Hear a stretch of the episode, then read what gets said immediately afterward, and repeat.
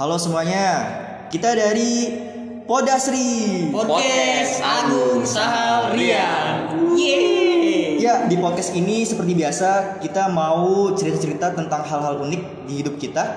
Pada kali ini eh, kita mau ngebahas cerita unik di gunung. Wah, di samping gua udah ada teman gua nih, eh, teman seperjuangan gua. Yang pertama ada, Saham. nah yang kedua ada Rian Syah. Wih, kita ini merupakan mahasiswa UNJ yang sekarang menduduki semester 4 ya. Iya. Dikit lagi, eh enggak ya? Masih lama lulus ya? Yoi. Wah, masih lama ya. Oke, eh, pada hari ini kita mau cerita-cerita cerita unik di gunung. Wah, kalian pada kepo nggak nih? Kepo nggak? Waduh, kepo dong. Kepo banget ini dia. Langsung aja ya. Eh, langsung aja ya. Nah, gue pengen cerita-cerita nih sama kalian. Buat pertama kali naik gunung, gue waktu itu naik gunung ya, pas kelas kira-kira kelas berapa ya? Kelas 11 SMA kalau nggak salah, kelas 2 SMA ya. Nah, gue waktu itu eh, naik gunung ke Gunung Gede bersama berapa orang temen gue tuh, bersama tujuh orang temen gue. ada ada Kiki, ada siapa lagi? Udah nggak usah disebutin lah kebanyakan ya. Nah dari situ gue apa ya punya cerita unik nih selama gue mendaki Gunung Gede. Nah di Gunung Gede itu gue pernah eh, hampir meninggal. Sampai meninggal. Waduh, waduh, hampir meninggal gue sebenarnya seriusan ya, hampir meninggal. Gue waktu itu pas apa ya, udah nyampe puncaknya nih. Kata, kata teman gue, gue kedinginan banget tuh, kedinginan banget. Nah dari situ eh, abis abis apa ya di puncak, langsung ke Surya Kencana tuh buat eh, ngecamp. Nah pas di camp, pas eh, tendanya udah dibangun, gue langsung eh, tidur, langsung tidur. Nah pas tidur kata teman gue, gue nggak bisa dibangunin, nggak bisa dibangunin gitu. Eh, kayak orang mati lah, istilahnya kayak orang mati. Mirip mirip mirip Dipo ya. Pasti pada panik teman-temannya itu ya gitu ya. Wah iya, pada panik. Terus pas ini ya, pas teman gue bilang ini, pas innalillahi wa inna ilaihi rajiun. eh gue langsung bangun. eh gue langsung bangun tiba-tiba. Nah itu paling eh, itu aja sih pengalaman gue pertama kali naik gunung itu hal uniknya. Nah kalau Sahal sendiri gimana hal? Kira-kira ada pengalaman unik gak eh, buat pertama kali naik gunung? Wah pasti dong tentu ada. Pasti dan tentu ada. Eh, pertama kali gue naik gunung ya itu eh, pas gue SMP kalau nggak salah. Widih. SMP Gua- ya? Iya betul. Gue SMP juga naik gunungnya pertama kali gunung gede. Itu ibarat gunung trial lah, trial and error kalau kalau kata-kata pendaki. Iya. gue di situ bareng teman-teman gue ada 10 orang naik gunung gede. Rame-rame ya. Iya. Berangkat malam. Nah, nanjak tuh pagi-pagi. Nah, selama nanjak nggak ada kendala. Nah, baru pas udah turun tuh baru kendala dimulai di situ. Banyak masalah-masalah trouble-trouble, ada yang kakinya kesleo, ada yang mau hipo. Langsung di situ gue pisah rombongan sama temen gue. Nah, temen gue ada yang turun duluan ke bawah. Dan rombongan gue masih di atas Berapa orang tuh yang di masih di atas? yang di atas ada 8 orang yang turun duluan ada dua orang nah itu kesalahannya gara-gara dia belum melihat gua yang rombongan lagi istirahat dia main bablas aja Waduh. Jam berapa tuh turun? turun ya, sore-sore turun Sore-sore. Ya, Dari sur sur kan itu dari sore. puncak dari puncak Oh, dari puncak. dari puncak sore Sore jam berapa tuh kira-kira? sore jam tigaan lah Buset. ya, Berarti ngetrek malam dong ya? Ya sampai malam gua turun Widih, serem Wah, juga sih itu- gunung dari malam. Turun lagi ya. parah dah di situ pokoknya udah logistik udah habis Ih. itu kurang persiapan lah ibaratnya kalau kata orang-orang Ya namanya juga hal pertama kan ya. Iya, Iya, pertama. pertama. Langsung tuh bisa rombongan kan. Iya. Pada panik nih nyariin yang dua orang, nyari pada mana dua orang nih. Balik lagi di atas nggak ada. Ya udah dia dia dia paling udah turun kali kan. Kata- Oh emang nggak bilang dulu, gue mau turun duluan nih yang dua orang. Kan dia kelewat, kita lagi istirahat. Dia nggak lihat kita lagi istirahat. Yang dua orang ini. Jadi bablas. Oh jadi dia nggak koordinasi dulu sama lu yang 8 orang. Ya, bablas, bablas kan. Baru tuh yang di rombongan nih yang dua orang ini nih dia bawa logistik rombongan. Oh yang dua orang. Ya, ya- jadi yang di rombongan tuh udah nggak ada logistik, logistik udah habis. Langsung tuh di situ udah lagi badai, logistik habis. Hujan itu berarti. Iya, badai logistik habis. Udah mau mau nggak mau paksain kan turun turun tuh hujan-hujanan, hujan turun turun hujan badai, turun. Sampailah di jembatan. Jembatan merah ya? Di ini. Jembatan merah.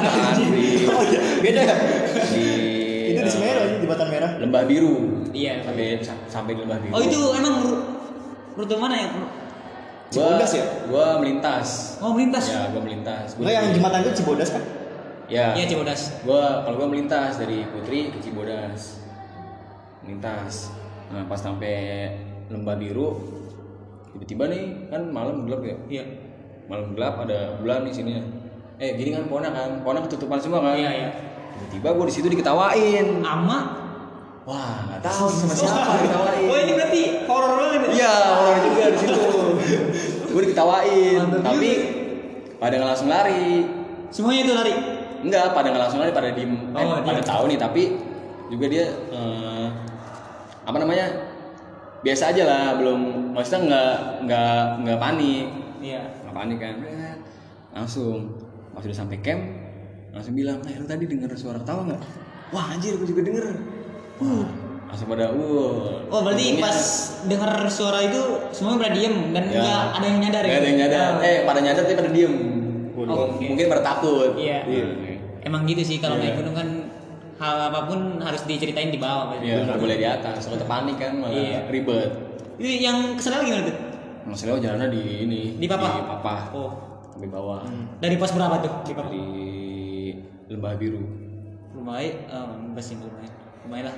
Oh berarti lu naiknya di ini ya dari Gunung Putri turunnya di Cibodas ya? Ya. Oh. Gua melintas. Dan melintas. Kagak naik motor berarti ya? Enggak. Kagak ya. Nah, oke. Kalau dari Rian Syah sendiri nih, pengalaman pertama kali naik gunung gimana nih? Bisa diceritain gak nih? Oke siap. Eh, pertama pertama gue kali naik gunung itu ini ceritanya entah unik, entah berkesan atau apa ya? Nggak tahu deh gue. Eh, gue pertama naik gunung itu kelas 2 SMA. Eh, diajak sama temen gitu ya, lima orang, yang dua cewek, eh, tiga cowok. Pertama kali aja gitu, pas belum berangkat aja udah ada problem gitu, problem masalah dana gitu kan. Waduh. Mantap juga ya. Terus lu iya Nekat banget nih, nekat banget. open donasi lu ya? Kagak, gue nekat banget nih, mana gak pegang duit gitu ya. Terus ngejual barang yang ada gitu di kamar, salon gitu kan. Oh, perjuangan banget berarti ya? Iya mantap kan. Eh tapi kalau ke gunung gede, gua cuma seratus ribu udah ini bisa. Kagak, gue naik gunung bukan gunung gede pertama kali, Cikuray, Aduh, Garut. pantesan. Gue pegang duit itu dua setengah, dua puluh ribu pas itu. Nah itu kan nggak cukup tuh. Iya. Temen gue yang paling konyol itu temen gue baru berapa coba? Seratus ribu. Waduh. Panik kan gue ya. di jalan aja udah udah apa? Udah habis tuh duit tuh yang temen gue. Hmm. Paksa lah gue eh, ngebiayain dia kan yang pas di pick up itu ke eh, pemancar, pemancar empat puluh lima ribu kan, Iya. naik lah gitu kan. Eh, lima orang tuh kan, Eh, dua cewek, tiga cowok kan, naik terus eh, ada problem itu hujan. Tahu sendiri kan Cikuray gimana? Iya. Hal pertama kali kayak gue, semuanya itu gak ada yang berpengalaman banget nih.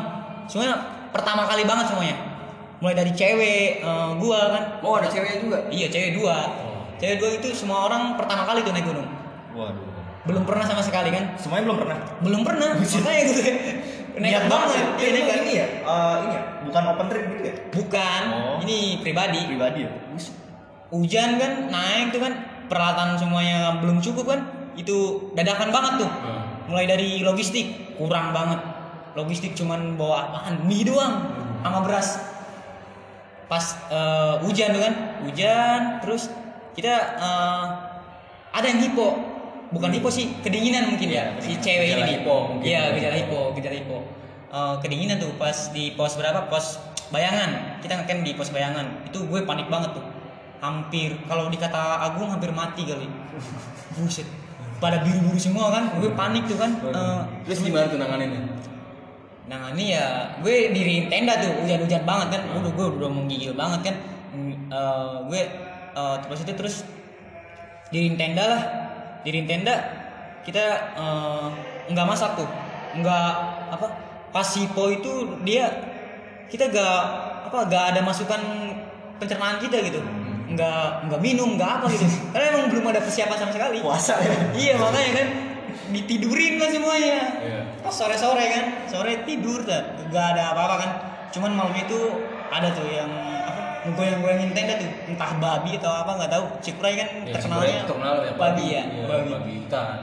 Kalau makanan nggak ditaruh di atas bisa dimakan babi hutan itu. iya makanya kan. Gue eh, malam tuh gue gak tidur sebenarnya. Gue mau jagain teman-teman gue kan. Teman gue kan emang hal pertama kali naik gunung gitu kan. Nggak ada persiapan terus gak ada pengalaman sama sekali kan. Hmm.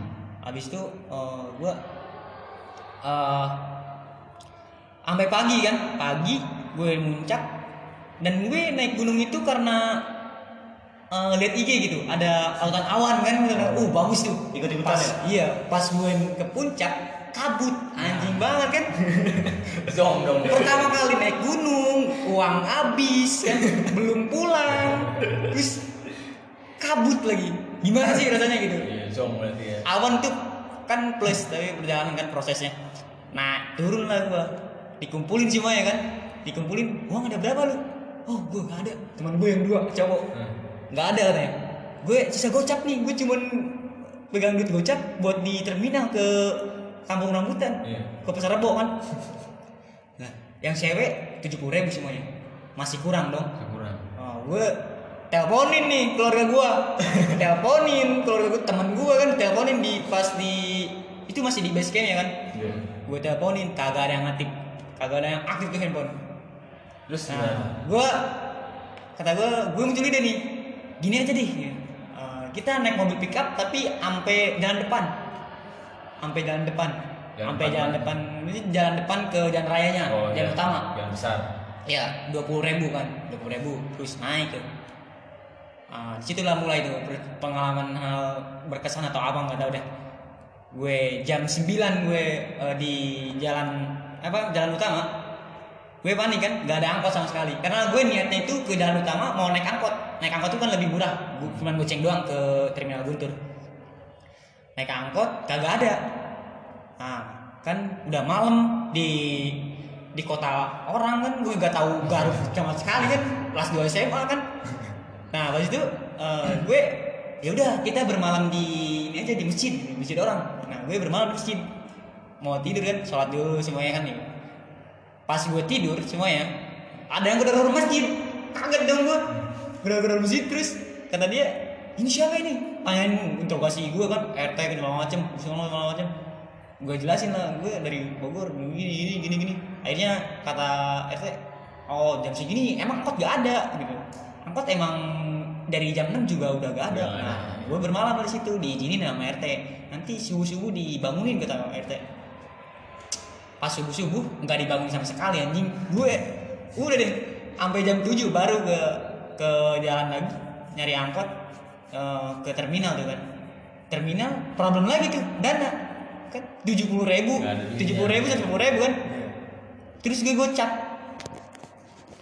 Ada seratus ribu lima orang. Udah sembilan ribu kan terminal naik bis. Panik dong gue Hmm. akhirnya gue terpaksa lah jual HP powerbank gue sendiri Eh, HP apa kan? powerbank? HP sama powerbank Loh. HP sama powerbank Sudah. Itu dari jualan itu berapa dapat berapa itu? itu dapat dapat dua ratus ribu Eh, HP apaan? HP Samsung Samsung Galaxy tuh Galaxy Galaxy Young. nggak tahu dah lupa lagi gue kan dua ribu tuh HP eh, powerbank gocap nyampe lah gua ke pasar rebo udah gitu deh Wah, gue Tapi ngomong-ngomong soal Cikura ya, eh, Iya. Cikura itu ini ya treknya tuh susah banget ya. Susah sih? banget sih susah banget Ba- apalagi banyak kalau ya? hujan kan Banyak batu kan sih. iya banyak batu Berarti sama kayak ini ya, gunung gede kan batunya banyak batu gede-gede. tapi kalau menurut gue sih lebih terjal di Cikuray Ya pasti. Iya. Surai. apalagi eh, jalur pemancar tuh sebelah kirinya kan jurang Iya, ini hutan oh lebih kadang-kadang longsor kan pohon tumbang banyak pohon tumbang banget kan waktu itu kan pas musim hujan lagi gue naik Tapi kalau uh, kalau menurut gue nih, lu udah pertama kali naik gunung, terus langsung ke Cikura, uh, Iya. ya. Iya, Keren lu. Keren banget sih. Udah udah nggak lewatin. Udah. dan semua orang itu yang lima yang lima orang itu pertama kali banget naik gunung Lalu lu? pertama kali Oh banget iya. Semuanya semua pertama semuanya kali ya? pertama kali tadinya mau ke Pandayan cuman ke Pandayan Pepandayan mah ini Karena banyak gua- banyak yang jualan ya. iya Pepandayan. wisata kata gue Tempat wisata gitu ya. mahal mahal. mahal banget tujuh puluh ribu waktu itu gue kalau ke Pandayan Tiket masuknya mahal Pandayan. dia kan masuk lah soalnya ke destinasi wisata Yoi. Kalau Cikuray kan tujuh ribu doang, maka gue kan pilih Cikuray aja. Yang murah-murah. Oke teman-teman, nah, gue udah apa ya tertarik banget nih cerita dengerin cerita lu pada. Nah sekarang nih, gue pengen nanya ke lu pada. Eh, pas lu berdua naik gunung, kira-kira ada hal mistis gak? Hal dalam tanda kutip hal menyeramkan gitu selama lu berdua naik gunung. Nah, di, dari Sal dulu deh, gimana hal? Ada pengalaman yang menyeramkan gak nih? ada sih Nah, sebenarnya ini lebih ke cerita orang juga sih nah tapi ini si orang kan nyeritainnya pas lagi di gunungnya kan gua pas itu naik gunung Semeru naik gunung Semeru nah sampai di Kalimati kan ngecamp ya di Kalimati ya? Iya. bangun camp. Set, bangun camp. Nah habis itunya tuh pada ngumpul kan malam-malam. Makan malam ngumpul. Habis makan malam ada nih orang temen gue yang cerita. Bro, dia bilang gue di sini pernah jadi ranger. Ranger yang nyelamatin orang. Dia pas itu naik gunung Semeru pas sampai dia muncak jam 1 jam 1 pagi. Wih. dia muncak kan jam 1 pagi. Nah dia dia muncak jam jam 1 pagi kan di Semeru kan ini ya sering ada batu longsor Iya, gede. Iya, iya, longsor gede. nah apesnya pasang di situ orang di atas dia nginjak nginjak batu gede Podi. orang di atas dia nginjek batu gede Gelinding loh itu dia. injek iya injek kan ya berinding batu gedenya wah gede banget batunya semotor batunya itu Buset dah. Semua terus dulu gimana? Yang di belakangnya. Jauh tuh? nah untungnya nih yang si rangernya nih lompat lompat ke samping. Lihat lompat ngindar yang bawahnya kena. Yang yang kena. iya yang yang bawahnya kena. Yang di bawah dia nih kena nih. Wah, jatuh sam- sampai bawah. Jatuh sampai bawah dia langsung balik lagi ke, ke Kalimati dia ngambil webbing langsung buat tandu kan dia. Yang kena tuh mukanya udah hancur muka udah hancur mukanya udah hancur muka udah dia balik lagi nih ke, ke Kalimati. Pas di Kalimati udah jam setengah enaman udah jam setengah enam. Lihat udah jam setengah enam. Nah tiba-tiba nih eh, ada lagi ya yang dari bawah. Udah tahu kabarnya yang dari bawah bahwa, bahwa ada orang kena batu di puncak. Udah tahu tuh dan yang dari bawah nyamperin. Yang, yang dari bawah nyamperin yang ranger bawah nyamperin kan. Joy. nyamperin. Nah pas tiba-tiba tuh yang ranger bawahnya ngambil minum dulu di sumber mani ngambil minum. Nah pas dia ngambil minum tiba-tiba nih ketemu orang hilang. Orang hilang. Orang yang dulu hilang gitu. ya Widih. ketemu orang hilang. Dia keluar dari ini. Kan kalau sumber mani gini ya jalur tuh kayak turunan turunan di sana hutan di pojokan hutan. Dia keluar dari situ yang yang orang hilang. Keluarnya udah dalam keadaan mata enggak. Oh enggak. kakinya patah. Buset. Terus. Dia iya tuh jalan. yang orang hilang ini kakinya patah. Terus matanya buta sebelahnya sebelah kanan. Nah itu orang hilang nyata udah dari tujuh hari yang lalu Ini jam berapa tuh pas dia ketemu orang hilang? jadinya pas nah pas sebenarnya nih pas yang di puncaknya turun nih pas pas orang yang ranger puncaknya nyelamatin nah dia udah keluar Si yang hilang. si yang orang hilangnya keluar Waduh. si yang orang si orang, si orang yang hilang keluar jadi kayak ibaratnya kayak tumbal lah nggak tahu apa nggak nggak tahu tumbal apa nggak tahu apa ya Iya. jadi keluar nih yang yang yang ini meninggal yang situ keluar nah namanya yang di puncak kena namanya Daniel Daniel. yang di yang keluar namanya Dani Uh, hampir mirip ya. Iya, yang keluar namanya Dani. Fred. Dibawa lah dia nih si Dani yang yang tujuh hari hilang itu dibawa ke bawah. Sama rangernya. Ya dibawa ke bawah. Ditanyain. Kamu hilang yang masuk ke jurang ini ya? Apa Black zone. Iya, Pak. Saya udah tujuh hari. Saya udah tujuh hari. Saya dis, saya diselamatin sama porter. Porter dia sebutin namanya siapa gitu gue lupa. Nah pas dicari ternyata itu porter udah nggak ada dari tahun 91 Oh, berarti porter kayak gaib gitu ya? Iya, dia udah nggak ada dari tahun 91 nah. Terus kamu ma- ma- makan minum apa? Ada pak di sana makan minum saya disediain. Pas di ronsen ternyata dia makan minum minumnya minum air kencing dia sendiri. Anjir. Itu gejala apaan ya kalau di kita ilmiah? Bayangin aja lu lagi di Kayaknya sih dia halusinasi sih kalau Iya. lu lagi di Gunung Semeru nih, lagi ngecamp. Mau besok mau ngucap, nggak lama diceritain gitu, wah gimana nggak merinding ya gue ya. Wah, gitulah. Oh itu cerita orang berarti Iya ya? cerita orang tapi Oh. wah, tapi serem dah itu pokoknya.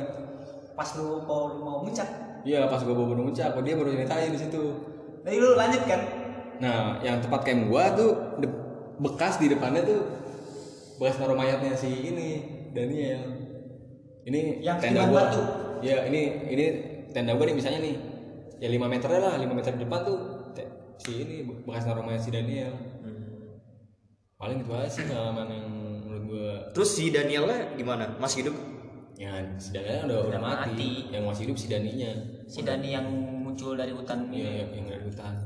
Sebenarnya Serem itu itu punya saudara kembar apa gimana dah? Wah, nggak tahu gitu. Kok bisa nggak ini ya? Beda gitu namanya. Daniel dan Dani. Oh kurang tahu kalau itu pokoknya. Paling itu aja sih cerita. Ya bukan cerita gue juga sih gue diceritain orang yang menurut gue Kalau itu serem. uh, ada nggak cerita lu sendiri yang menyeramkan gitu? Ya, paling yang diketawain itu sih di Oh, diketawain gitu ya. Di bawah diketawain. Itu mah bikin mental ngedon gitu. diketawain. malam-malam lagi Malam-malam ketawain ya. Nah kalau dari Riansa sendiri nih, kira-kira ada nggak nih pengalaman menyeramkan selama lu naik gunung? Ada sih sebenarnya Eh, sama kayak Sal gunung gede. Eh, itu awal itu gue eh, naik eh, 8 orang. 8 orang eh, pas naiknya aja mau ke dari pos 1 itu udah ganjil banget kan. Eh, pagi-pagi yang turun udah ada yang kesurupan kan. Eh, si yang kesurupan itu udah bilang ke ke orang sekitar gitu yang nyaksiin si kesurupan itu. Kata dia pakai bahasa Sunda katanya jangan naik gitu. Nanti malam ada badai. Kata si yang kesurupan itu gua tahu ya. Namanya juga orang kesurupan. Akhirnya gue dirinduin tuh sama runding tuh kan. 8 orang itu ini mau lanjut apa mau ini? Kan kita bawa cewek katanya itu cewek cuman tiga orang sih. Terus kata gue masa iya kan baru banget pos satu? Terus kita mau turun lagi. Ngapa? kata gue ayo turun naik lagi. Naik lah kan. Nggak ada nggak ada lagi gitu kendala. Nggak ada kendala. Pas malamnya ada yang lagi yang nyusul nih temen gue empat orang nah kan jadi ya jadi 12 orang kan 12 orang malam-malam itu bener terjadi badai itu Widih. itu yang kesurupan entah kebetulan atau apalah nggak tahu tuh pesan apa yang disampaikan oleh kesurupan itu memang bener terjadi tuh badai Berarti enggak sudah kencana ya badannya. Iya Curug Kencana. Enggak ada apa-apa tuh sama badai, enggak ada yang problem sama sekali, enggak. Terus Mas mau turun jam 2 sore, jam 2 siang kan. Kata gua, "Ayo kita turun." Kata temen gue yang satu lagi kan yang yang cowok namanya sebut aja eh, Dika gitu. Si Dika ini bilang, "Ini mau mendung gitu. Kita mau tetap turun." Kata gue sih bebas kalau mau mau nginep lagi, nginep lagi kan. Hujan juga bahaya kan kalau gue naik, kalau turun gue gak mau hujan kan. Terus kata yang satu lagi eh, si cewek temen gue kan Hani namanya. Kata dia, gue ada acara besok di kampus nih. Oh, terus gimana nih? Kita turun aja. Jangan kata gue kan. Ya udah kita eh, di tenda lagi, di tenda lagi kita apa masang tenda berapa jam gitu ya biar si hujan ini turun dulu gitu kan. Pas gue tungguin mendung doang gak ada hujan hujan jam 3 sampai jam 3 jam 4 akhirnya gue putusin semuanya. Ya udah kita turun sekarang. Jam 4 lah. Jam 4 turun. Hujan di situ kan. Gue itu disuruh kan. Hujan masih hujan kan disuruh kan. Terus gue pasang apa bip bipak ya? Yang iya. ya pasang bipak gue hujan terus kan. Gue tungguin tuh sejam sampai jam 5 oh masih hujan nih gimana nih? Terus si Hani kan udah ngoceh-ngoceh banget. Gue ada acara besok. Gue ada acara kan besok. Diburu-buru kan. Ya udah nih gue uh, gue putusin. Ya udah sekarang kita turun. Turun ambil hujan-hujanan tuh. Pakai jas hujan segala macam. Jam 5 eh, terus kan otomatis kalau jam 5 disuruh kan pasti di trek malam kan? Nah maghrib di pos berapa tuh ya tiga atau berapa gitu intinya di pertengahan gitu lah Mau ke puncak? kagak ini udah turun Oh, kan turun. di puncak Ke Cibodas. iya gue lewat jalur Cibodas terus di jalan tuh kan maghrib Yang- Rawabadak bukan sih? Rawabadak ya? bukan Rawabada kan karena mana kan di Ciputri kan Iya, karena mana kan Ciputri gue Cibodas Cibodas gak ada Cibodas ada lewat apa? Rawabadak, Kandang Badak. ya ge- gak Yang yang sebelum ini, yang air terjun itu. itu Ciputri anjir. Hah? Ciputri atau Cibodas itu Wah itu gue gak tau lupa. lupa lupa. Nah, intinya gitu aja. Gak ada gak ada Cibodas gak apa. Pas di pertengahan kan yang satu dari rombongan lain di depan bilang stop dulu katanya. Gue mau ajan tuh pas di yang rombongan depan rombongan orang lain. Di situ ajan terus gue dengerin dulu tapi gue gak sholat sih. Ya gue kan di trek sholat. Kata gue ada di bawah kata gue nanti di jama lah. Maghrib meskipun gak bisa di jama tapi mau gimana lagi kan gue gak bisa kata gue ya udah kan di ajan doang tuh. Udah berhenti. Ajan dilanjut lagi kan. Ini kan gue turun 12 orang. Gue gue udah mulai mulai apa ya ada aura gimana gitu kan. Turun. Berhitung kata gue kan. Gue udah gimana gitu. Rasa ada yang hilang gitu. Berhitung lah lengkap. Tapi kan gue turun lagi jam sekitar jam tujuan di pos 2 kan. Wah itu kayak gue kayak di pinggir-pinggir gue kayak ada yang ngeliatin gitu kan. Semuanya orang juga ngerasain ke ke temen gue kan belakang. Uh, serasa ada yang ngeliatin gak sih? Ada. Oh yaudah lanjut lanjut kita gue kan. Lanjut ya dilanjut lah. Mau bisa eh, itu kata salah tuh di apa ada yang ketawa kan? Kalau gue gue gak panik gak apa sih? Kata kan gue langsung ngomong nih ke yang di belakang. Ini kalau ada yang lari gue tampol lu ya. Eh, diem gue diem dari situ. Gue muji-muji segala macam kan. Itu ada yang gitu apa terbang gitu. Ini terbang. Aja pak gitu kan gitu. Gue gak mikir apa apa sih itu yang gue taksir tuh hantu aja kan. Si yang cewek ini udah panik banget uh udah nangis nangis Gue, jangan nangis bego jangan panik pas mau turun udah tuh. Terus yang si dua itu yang di belakang eh, dua dua orang dia berhenti gitu. Kata dia gue capek nih mau berhenti. Oh ya udah berhenti dulu kan situ. Ada yang lewat kan eh, pendaki lain dari belakang. Lewat mas duluan kata dia kan. Kata duluan terus oh ya udah mas ya duluan dia. Duluan terus gue jalan lagi eh yang dua orang itu jadi ada di belakang. Kan gue heran setelah 20 menit gue jalan itu yang dua orang lagi ada di belakang gitu. Mas duluan kata dia. Anjir kaget dong gue terus temen gue udah udah temen gue udah gini iya iya jadi orang tadi. Iya gue rasanya gitu. Oh bukan kali bukan bukan kata gue kan. Positif aja gue gue kan. Bukan bukan. Ya udah bukanin lanjut lagi lah. Lanjut lagi eh, pas udah pos dua atau satu nih yang ada posko yang ada seram itu ada bangunan seram itu di Gunung Gede Ciputri apa Cibodas. Iya. Ada kan tuh bangunan yang serem gitu kan? Iya ada ada. Ada kan?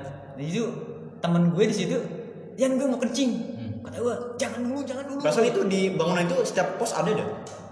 Hmm? Yang bangunan-bangunan itu setiap itu pos ada. yang runtuh yang di bawah itu yang paling awal. Hmm. Nah itu kan, jangan dulu, jangan di sini kan gue pernah denger itu cerita kan nenek-nenek kan di sini yang penunggunya kata orang sih tapi gak tahu juga kan jangan dulu jangan dulu kencing kan dulu. Dia kebelet banget kan. Akhirnya dia kencing. Gue timpuk aja tuh. "Uh, jangan di sini lu."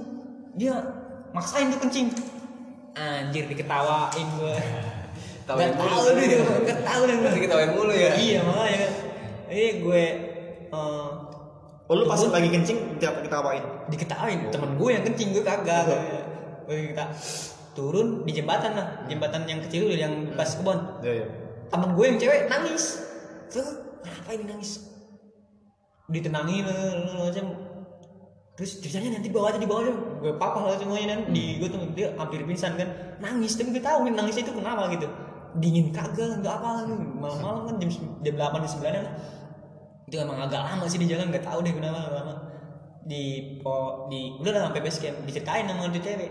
Gue gue lihat itu nenek-nenek tuh. Anjir tuh. Di mana anjir? Di jembatan katanya makanya gue nangis kan eh di udah lah itu doang sih cerita gue Waduh, angker banget ya. Gunung gede ya? gunung gede itu Padahal gunung gede doang ya.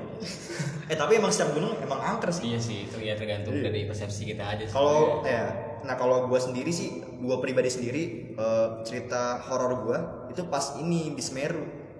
Kan waktu itu ini ya, eh, camp di Kalimati ya, di Kalimati itu. Nah terus jam jam berapa ya? Jam satu apa jam 2 gitu kita eh, summit, summit nih jam itu. Nah di situ mitosnya gini apa? eh, orang yang gagal muncak di Gunung Semeru sekali itu pasti udah nggak bisa muncak lagi gitu. Mitosnya gitu. serem juga ya Nah kan eh, ini kan teman gue kan ada nih yang apa yang gagal muncak tahun kemarin. Nah tahun ini dia ngikut lagi di rombongan gue, dia ngikut eh, naik apa nanjak Semeru kan. Nah kan gua ada berapa ya? Ada bersepuluh kalau nggak salah ada bersepuluh sama teman gua yang gagal muncak tahun kemarin nih. Terus eh, kita apa?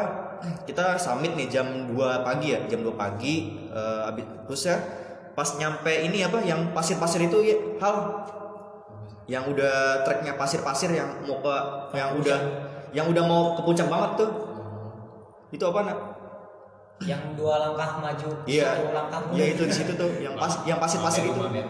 Iya, gitu dah yang yang udah trek-trek sama Hameru itu dah. Nah, dari situ ini teman gua yang gagal muncak itu ini apa kayak ini kepleset gitu, kepleset, kepleset. Nah, teman gua yang yang bisa ngeliat gitu, bisa ngeliat dia katanya ini ada yang narik. oh iya, Ada ada yang ada, temen lu yang indigo gitu Iya, ada temen gue yang yang indigo. Katanya ada yang narik gitu, ada yang narik. Ada yang narik sampai dia ini nggak mau nggak apa? nggak mau ke puncak. Dia langsung ini balik ke balik ke bawah sendirian. Sendirian lagi ya? Iya. jam berapa tuh dia Jam berapa ya? Jam Pagi. jam tiga nih. jam tiga sore apa tadi Jam tiga jam tiga subuh. Sendiri loh. Eh, kalau nggak salah dia ini nemu nemu apa? Teman teman yang gagal juga, orang-orang yang gagal gitu. Dia Jadi, ba- yang turun yang indigo Hah? Yang Ya enggak lah. Orang ini nggak kenal, orang nggak kenal kan. Turun kan bareng berdua tuh. Ya udah dia ini dia nggak apa nggak lanjut muncak lagi gitu.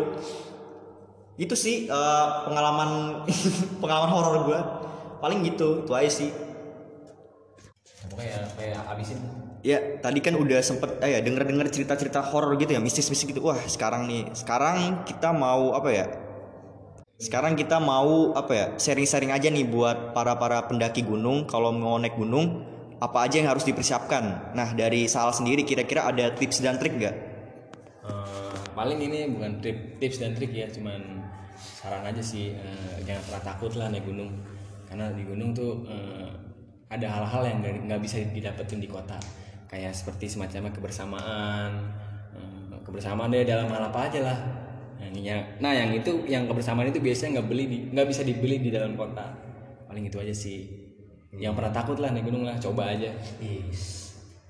Tapi rata-rata orang yang udah naik gunung eh, turunnya langsung bijak ya.